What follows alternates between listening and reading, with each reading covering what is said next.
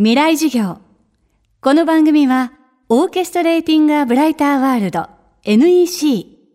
暮らしをもっと楽しく快適に、川口義賢がお送りします。未来授業水曜日チャプター3未来授業。月曜から木曜のこの時間、ラジオを教壇にして開かれる未来のための公開授業です。今週は、就活ジャーナリスト、金子和歌子さんの授業をお送りしています。高齢化が進む日本の社会において自分が死に瀕した際のあり方を考えその意思を示すということは若い世代をさまざまな形で支えることになります最後まで納得した形で死を迎えることは就活の重要なテーマですが残された人々にとっての就活はさらにその先も続きます。想像もつかない事態が起こりうる。就活でその存在を知ることはとても大切と言います。未来授業3時間目。テーマはグリーフとは何か。大切な人を亡くした場合これはあのご家族だけではなくてですねあの友人とか知人の関係でも起こりますけれどもグリーフというものがあるんですね。でこのグリーフの存在をですね、えー知らない方が非常に多いようだということが私もこの5年やってきて分かりました。でグリーフというのはあの悲嘆っていうふうに訳されるんですけれども悲嘆っていうと悲しむ嘆くと書くんですが言葉だけだとちょっと軽く感じるんですけれどもこれ私も体験いたしましたけれども通常の悲しみこれお聞きの皆さんも悲しみっていうのはこれまでもたくさん体験してきてると思うんですけれどもまるで違います。あの身を切られるような苦しさってよく言われますけど本当に文字通り身を切られるような体が痛くなるような悲しみです。でこれ悲しみだけじゃないんですね実は。人によっては怒りとか解放感とかあのそういうものを味わう人もいます。これはあの非常に苦しい闘病をされてそれで自分もそれにずっとこう寄り添っていってで死をきっかけにそれがまあ終わったわけですね。それでこう解放された気持ちになるんですけれどもでもその解放というのもですねただ単に解放されてるわけじゃなくて悲しみがそこに裏打ちされてるわけですのであの私はこれをあの悲嘆を言い換えるとですね死別に伴う強い感情というふうに言い換えたいなというふうに思ってます。これは感情だけではなくてですね態度にも現れまして、まあ、能面のようになって何も考えられないという人もいれば人が変わったようにですねものすごくアクティブに動く人もいます。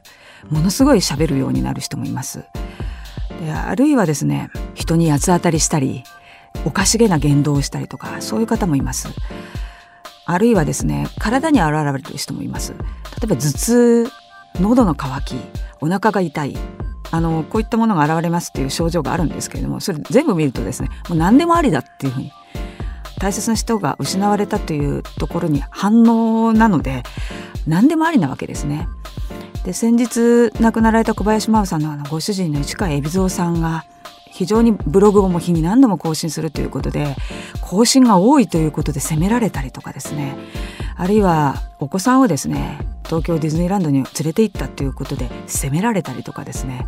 あの同じ死別経験をした人間からするとですね本当にやめてほしいと思うあの皆様の態度なんですね。で大切な奥様を亡くしたらきっとこうである。こうしなければいけないっていう刷り込みがですね非常に多くの方にあってですねどんな対応をしてもですね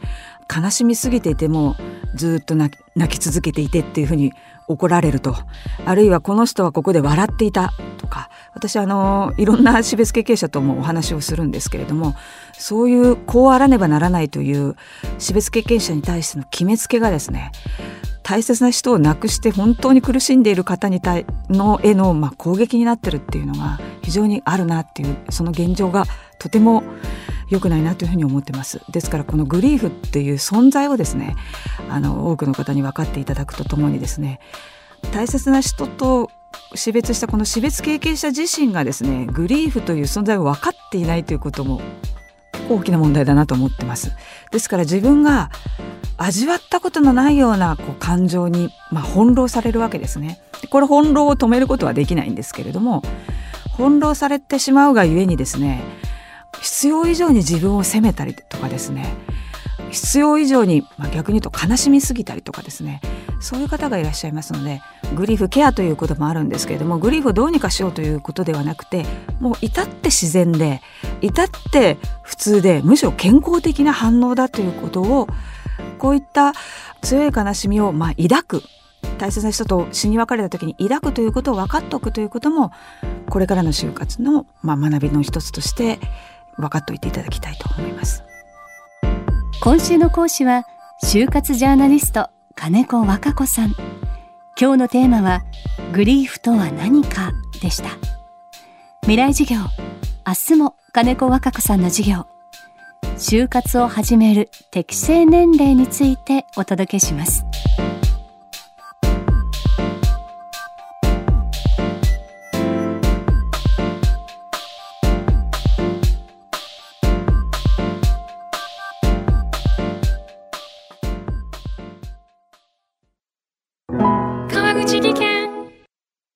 階段での転落。大きな怪我につながるので怖いですよね。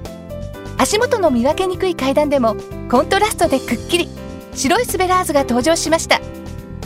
皆様の暮らしをもっと楽しく快適に。川口技研のスベラーズです。未来授業。この番組はオーケストレーティング・ア・ブライター・ワールド NEC 暮らしをもっと楽しく快適に川口義賢がお送りしました。